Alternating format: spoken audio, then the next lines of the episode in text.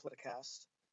Um, I'll be your host today, and uh, got a lot of things to talk about in the uh, in the national news and in the state news. First, um, I just want to say that there is some good news out there. Um, this week, President Biden said uh, said that he signed the final contracts for 100 million more Moderna and 100 million more Pfizer vaccines. So this is great news. We have enough vaccines now for all Americans to be vaccinated. This is wonderful. Um, our long national nightmare will soon be over. We get these vaccines out there, get them distributed. I mean, this is a step in the right direction. Uh, but obviously, there's still some hurdles about getting them out there and all that kind of stuff. But hey, this is fantastic. I mean, this is we can really give credit to both um, President Trump and President Biden. Um, Operation Warp Speed. Under the Trump administration, they were able to get a vaccine for a disease that we had never heard of before in under a year. That is amazing. He deserves credit for that. I mean, that is phenomenal that we were able to get a vaccine that quickly. And then um, President Biden gets a lot of credit. You know, he's not even been in office a month yet, and he's already now got enough vaccines purchased for us um, so we can get this thing behind us as quickly as possible. So this is a, a nonpartisan congratulations. I mean, you know, I think it's wonderful that um, we got all this, and so that is great news. I wanted to start with that because we just have so little great news anymore. At least it feels like it for me. And um, I don't know. I, it, it wears on you. Um, you know, I read a lot of news, you know, to prepare. And I find it, it really messes with me psychologically and emotionally. I maybe emotionally more than psychologically, but um, you know, I, I just, if I spend a lot of time reading the news and preparing like what I'm going to talk about, man, it, it seems like I just get down. And uh, so I'm, I'm happy to have some good news to talk about, some things that I don't have to blame anyone and be like, it's your fault, it's your fault, you know, this, you know. Um, yeah, so anyway, and speaking of fault, we're in the middle of uh, an impeachment trial, which I might get to later if uh, we have some time, but I wanted to talk about. Oh, and uh, one other thing that this is just something I found to be funny.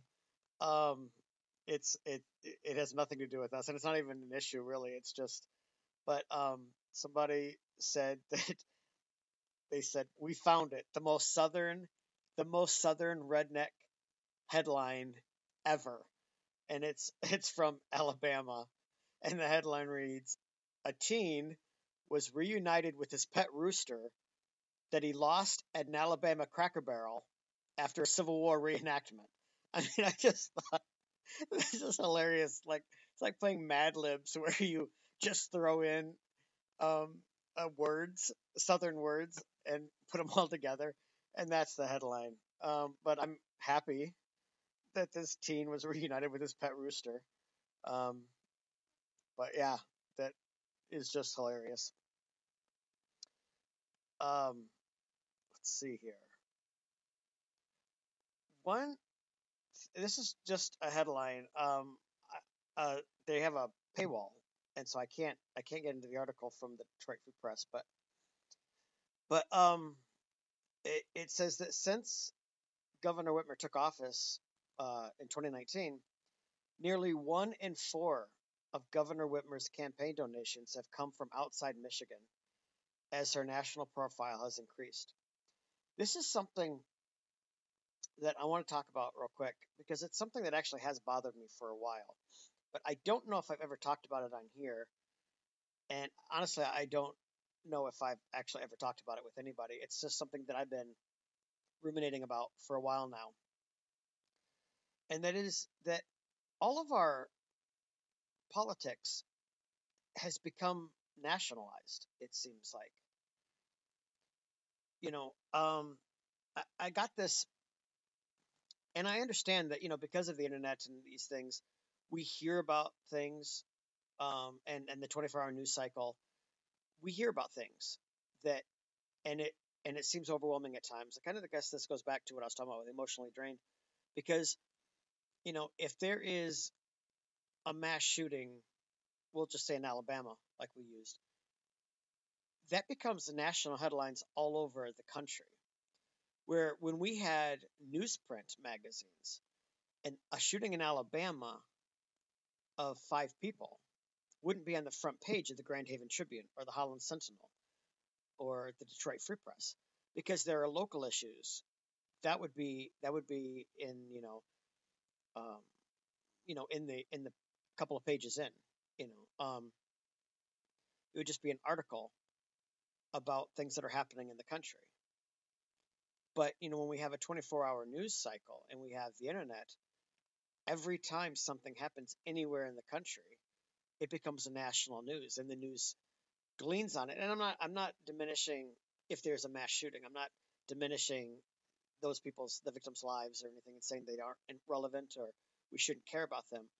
I'm just saying that it seems like the whole world the whole world or our whole country is falling apart because we hear every time there's a mass shooting, we hear every time there's a terror attack, we hear every time a person dies of COVID, we hear every time, you know, all these things happen. And so it seems like they're happening to us. It's, you know, it seems like we're inundated all the time with constant barrage of people dying and being murdered and explosions and bombs and disease. And when really, I mean, yeah, if, if you go around the globe, there are thousands. I, I, I don't know the number. I'm just throwing out a number, but I know there's at least a thousand people worldwide who die every day. You know, and die and, and, and or, or die as a result of violence every day. So if you don't hear about that because it doesn't affect you, you only hear every couple of years, you might hear about someone dying that you know, and like, oh, wow, that's horrible. But if you hear every day, this person died, and this person died, and this person, this person was shot, and this person committed suicide, and this person was raped, and this person was blown up in a IED, and um, and this this person was killed in the war, and this person had coronavirus, and this person has cancer, and you hear this all day, it wears on you, and you start thinking, my God, the world is falling apart. Like everyone's dying. I mean, it's just there's death everywhere, and eh, trust me, I'll I'll, I'll make my point. Um, I'll bring this all together, but what I'm trying to say is that everything has become um, personal, and everything has become on a national level we hear about it, or sometimes on a global level, but certainly here in the United States, we hear about these things on a national level. So the first time I thought about this was in New York City. Um, this was a couple of years after 9 11, and there was a big deal being made on the news about um, a, a, group of um, Muslims, I guess. I don't I don't know how to refer to it, and I'm and I'm not being, I'm not trying to be insensitive here or anything. I'm just saying there was a group of Muslims who wanted to open a mosque. Okay, see, there's nothing, nothing bad here, nothing racist, nothing, anti, you know, anti-Islam. They wanted to open a mosque um, near the site of 9/11. Uh, I, I don't know their motivation. I don't know any of that, uh, and and I don't think it's really relevant necessarily to the story. But the point was, the entire country was talking about this. It was on the national news, it was on Twitter, it was everywhere. Everyone was debating whether or not this mosque should be allowed to be built near 9 11. And, and that was when it first occurred to me that why are we in Michigan? Because I, I, had some pe- people at church and I were discussing it, and some of them had very strong views that there shouldn't be a mosque near 9 11.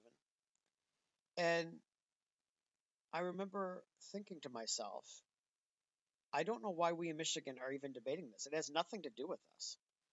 You know, that is a local issue of New York City. They will get to decide whether or not there's going to be a mosque there. I don't know why we in Michigan are arguing about it and why people are getting hurt feelings because some think that people are unfairly blaming all Muslims for what happened at 9/11. Other people are saying, you know, I mean, you know, there was just this huge debate, and and I started thinking, when did whether or not there's a mosque in New York City become an issue that the rest of the country cared about? And then I continued to notice it, like with the, the Confederate flag in South Carolina. There became a big debate as to whether or not they should keep that up there. And again, I'm seeing people from all over the country and, in fact, all over the world. I saw people from England and other people saying they need to take down the Confederate flag. They need, you know, it's a sign of racism. It's, and I thought, what does that have to do? Why are people from England weighing in on this? Why are people from Hawaii weighing in on this? This has nothing to do with them. It's the state issue. If if the people of the state want to keep up the Confederate flag, they can keep up the Confederate flag. They want to take it down, they can take it down. It has nothing to do with us. It doesn't affect my life at all. And then, you know, we saw it with the, the statues. You know, again, everybody weighing in on whether or not this Confederate statue should remain up. Um, and here's where I bring it back to politics. We saw it in the Alabama Senate race uh, a few years ago. I don't think I think it was in 2018 when Roy Moore ran against Doug Jones, and you had everybody jumping in, you know, talking about it, um, you know, who they wanted to win.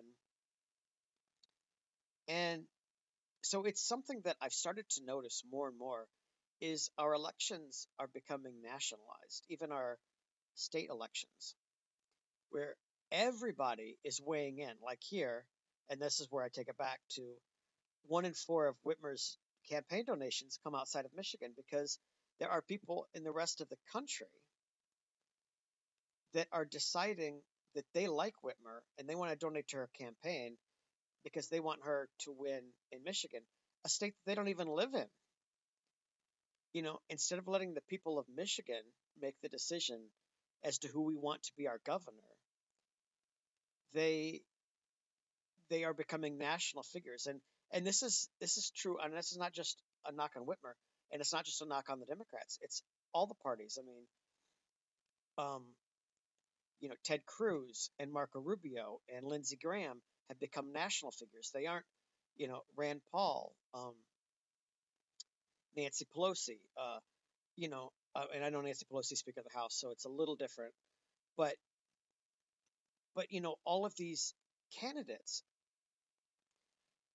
in the Senate and in the governorships are getting to a point where their election is local, but they are national I hate to use the word celebrities, but but they become celebrities basically, where everybody in the country is donating to campaigns. I mean, you saw in the South Carolina campaign between Jamie Harris and and Lindsey Graham, that campaign broke records because they were getting money. Both candidates were getting money from all over the United States. They were fundraising um, for the South Carolina Senate seat. Why are they doing that? They represent the people of South Carolina. That should be who's giving them their money. That's who they should be accountable to. Um, really, for the most part, I shouldn't even know who the senators from South Carolina are because it should be so irrelevant to me because they don't represent me. You know, the the fact that we're starting to nationalize all elections disturbs me because now if you can if you can get the support of even 1% of the American people, and you get 1% of the American people to give you a dollar for your campaign, you can raise a ton of money. Where if you are, if you can only go to Michigan, if you're the governor and you're wanting to, or if you're wanting to run for governor of Michigan, and like, a, okay, let me back up. If you're, if you want to run for the governor of Michigan, and and you can appeal to one percent of all of Americans across the country, to give you money and to give you support, then then you can you can run a good race in Michigan.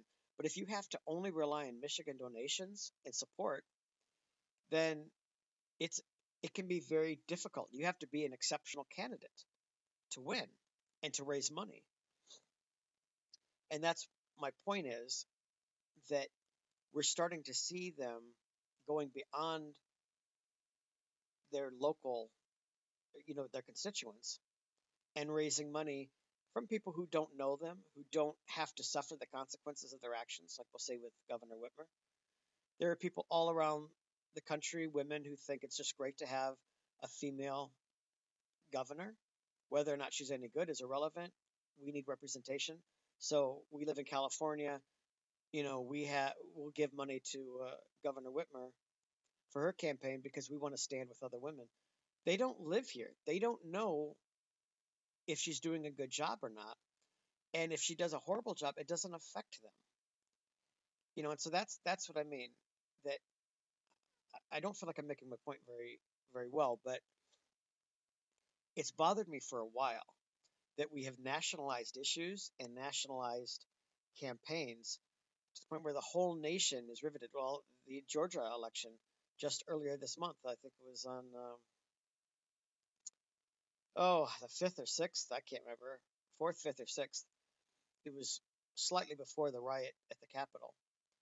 And um, the whole nation, uh, you know, I watched all the different networks and they were all, you know, Fox, MSNBC, CNN, um, all of them were doing live coverage of the Georgia Senate election. Now, true, in that case, I have to make an exception because in that case, uh, the the, uh, the the Senate was so close that um, it would it would decide if they had a tie or they had the major or the Republicans had the majority. So I, I can I can for that one I can excuse them a little bit for doing live coverage of a Senate race because you know it, it would have thrown the Senate it, it, the balance of the Senate was ah uh, the Senate was in balance. Um, control of the Senate was in balance. There's what I'm looking for.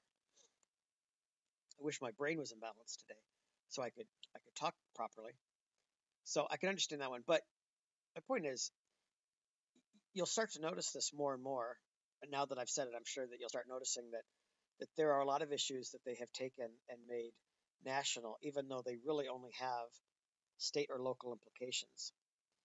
And um, so, anyway, that that just disturbs me a little bit that um, that they're going outside of their constituents. They're going outside of the people of Michigan to, and I'm just going to talk about her specifically, even though I know she's not the only one doing this. But it does bother me that they are relying on other people to fund their campaigns and to give them support instead of the people that they're supposed to represent. It just it just really rubs me the wrong way. It really gets under my skin of it. Um, and these people have no idea what she's like. And I'm not I'm not right now. I'm not going to say whether she's good or bad. I mean, I think everyone knows my views on that. I'm just saying that in an instance like this, nobody knows. They only know what they hear on TV. They don't they don't have to live under that governorship. So it's real easy for us to say, well, I think the governor of Montana should be this person, or I think the senator from Alabama should be that person, because it doesn't affect me. You know, it doesn't matter if that person's a tyrant or if that person is a, a good person or if that person's a liberal, if that person's conservative. You know, um, we can vote for the worst, you know, uh, kind of like a few years ago they did that on American Idol, where a lot of people just called in and voted on American Idol, and they voted for the worst possible people to get the worst people to stay in the competition.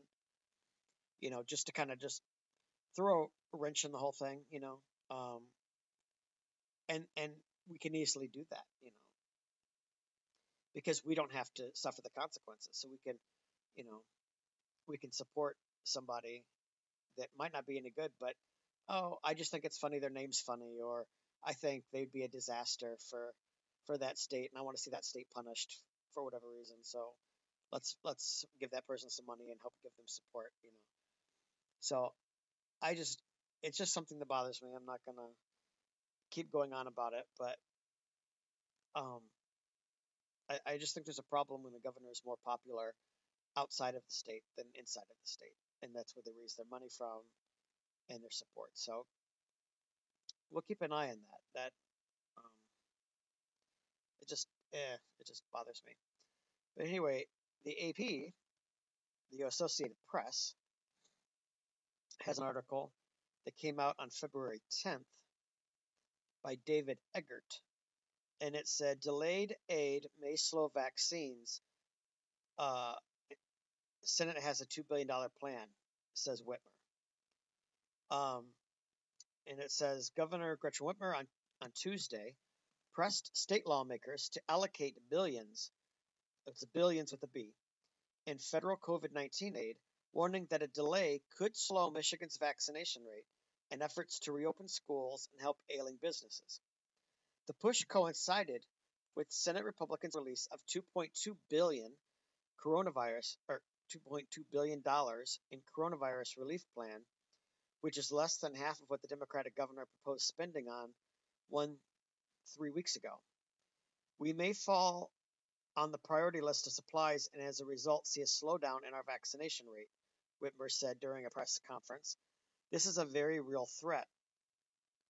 Six weeks after Congress and then Donald Trump enacted the most recent round of funding, the GOP led legislature and governor have not agreed to disperse the aid, which would go toward things such as vaccine distribution and virus testing, K 12 schools, businesses, emergency, emergency rental assistance.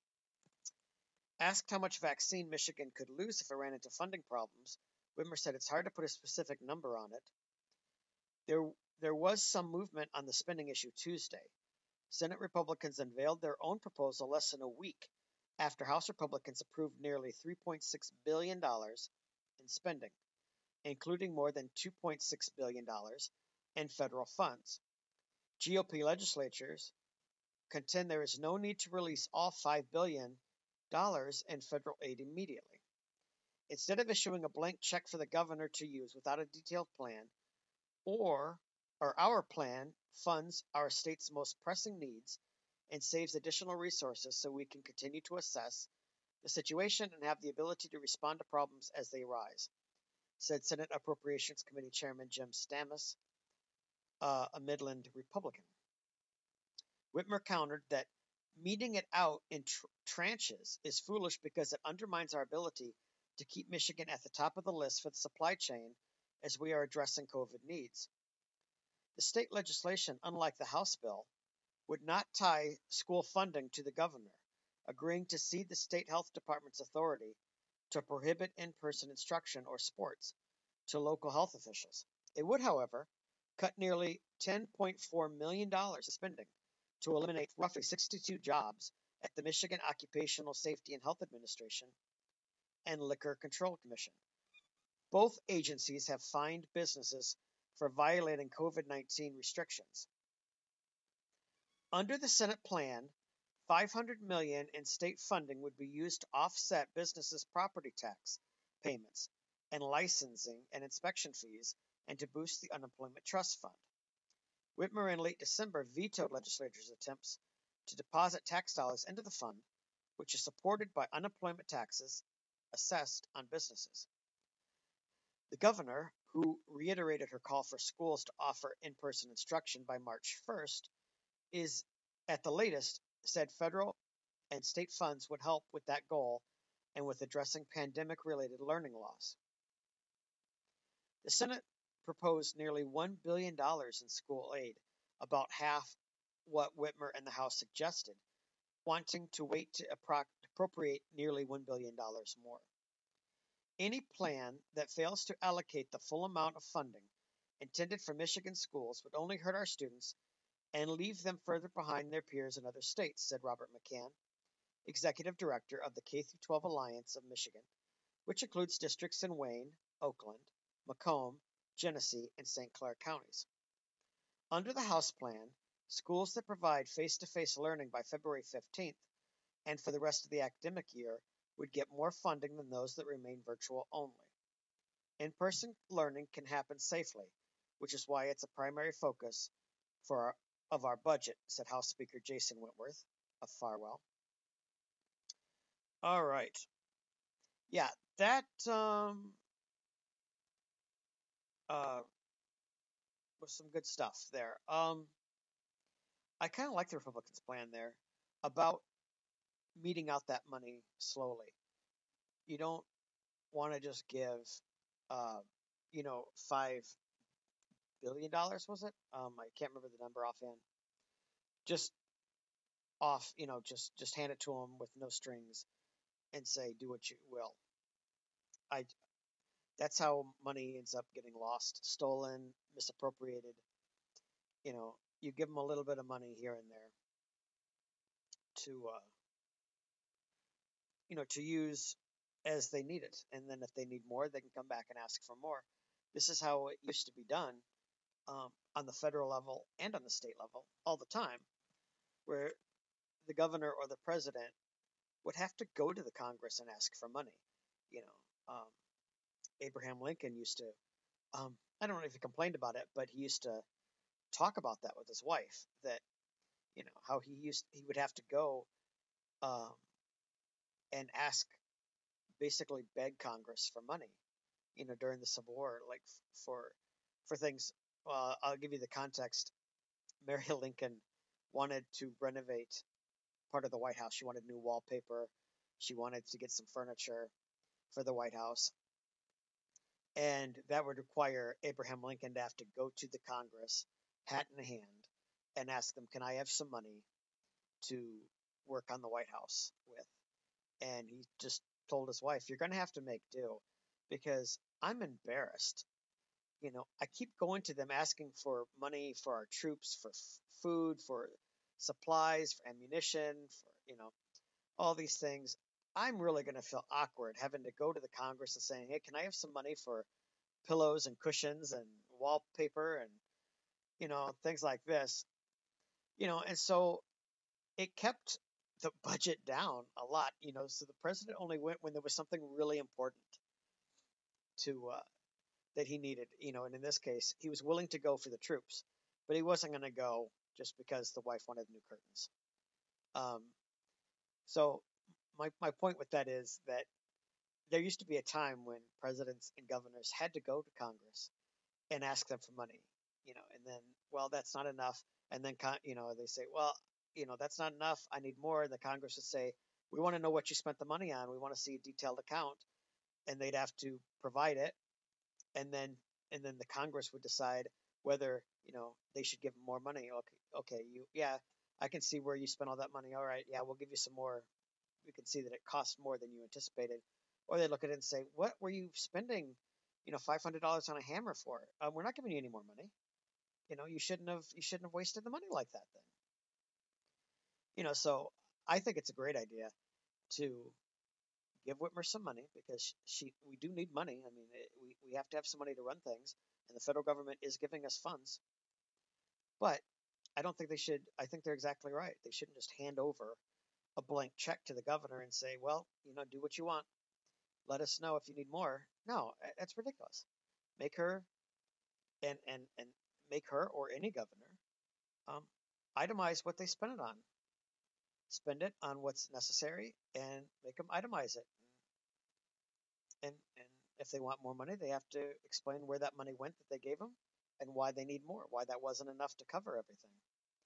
So I think it's a great idea uh, I know uh, politicians aren't used to working with budgets anymore because we've gotten to a point where nobody cares about the debt really.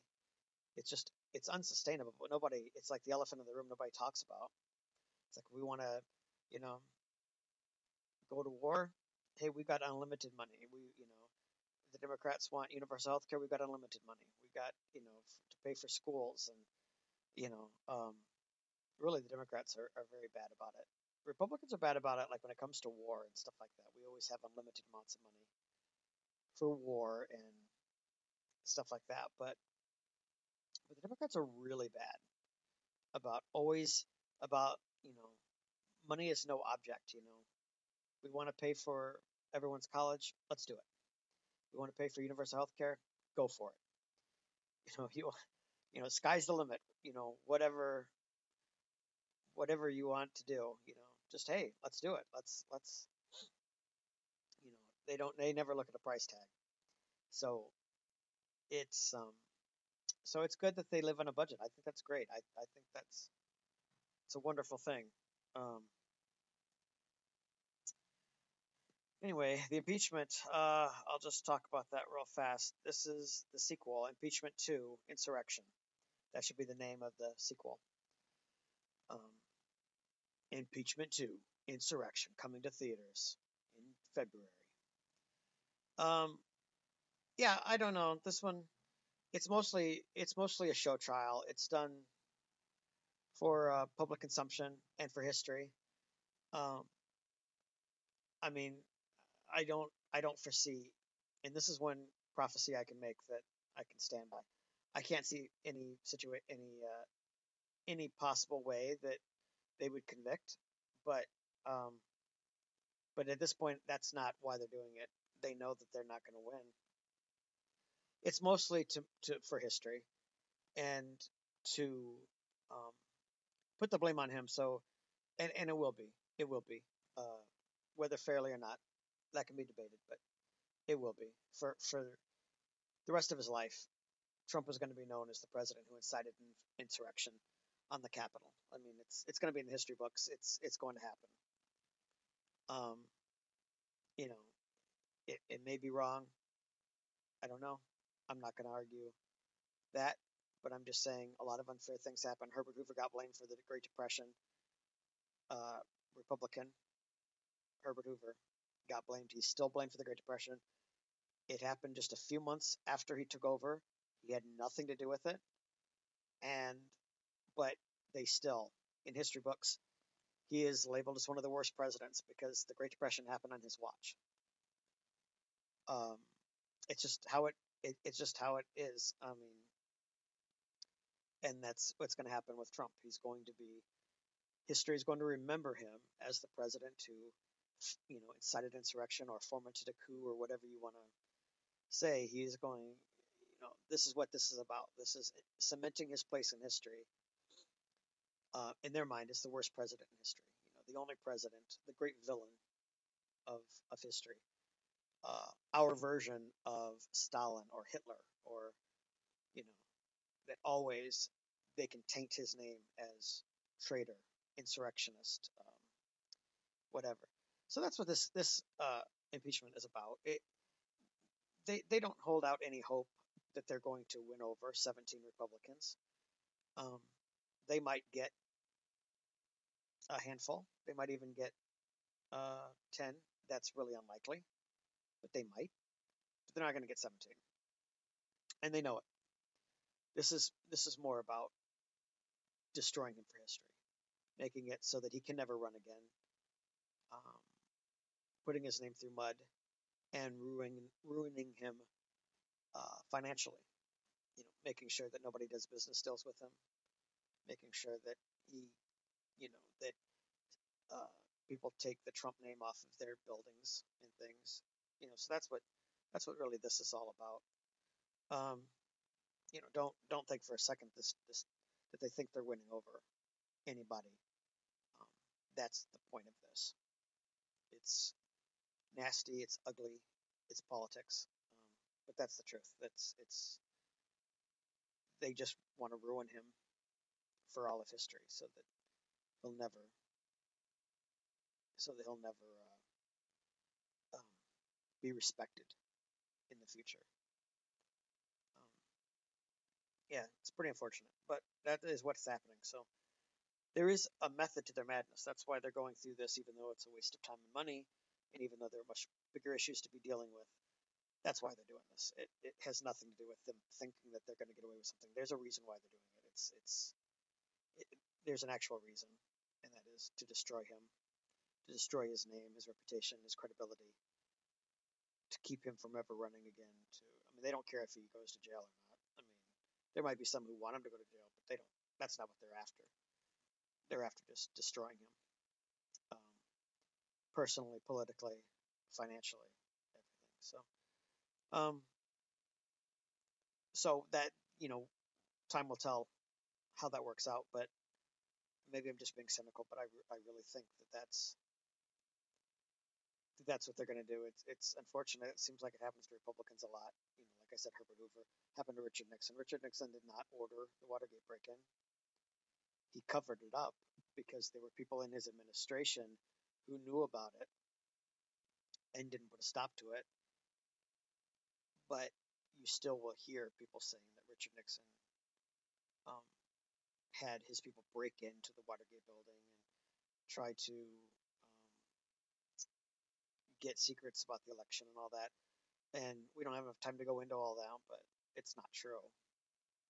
Uh, I mean, he was wrong. I'm not. I'm not defending him, saying everything he did was right, but but they've labeled him as being well until until Trump they labeled him as being the most crooked and uh, horrible president in history, and he, he really wasn't. He was uh, a lot of mistakes, bad a lot of bad judgment, but he didn't.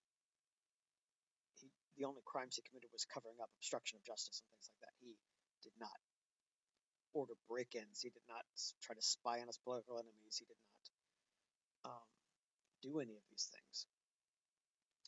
And now we're having this with, with Trump. I mean, they're, they're looking to destroy him for history. It's just unfortunate, and we'll see. It, I think it'll work, um, but we'll see. I could be wrong. Hopefully, I am. Hopefully, he might be able. Trump may be able to uh, repair his reputation. Nixon did it, but it in Nixon's case it took about 20 years. So, um, but he was able to finally, even though there's still a lot of people who dislike him and things, but but it, at least among Republicans, I mean, he had he was persona non grata from Republicans for a long time, but they came around and you know, by the time he died, he was considered an elder statesman in the Republican Party. He was he was well respected among Republicans, never respected among liberals, but and that could happen with Republicans. I mean, that could happen with Donald Trump. That after over time, as this thing all settles down, his reputation might come back. But that's but that's what their goal is: is to destroy him on every level. So unfortunate, but that's what happens. All right. Well, there's probably more I could talk about, but I've only got a few minutes left, and I don't want to start something and then, you know, have to drop it partway through. But so anyway, um, sorry this is so short, but I'll I'll talk to you guys next week. All right. Bye everyone.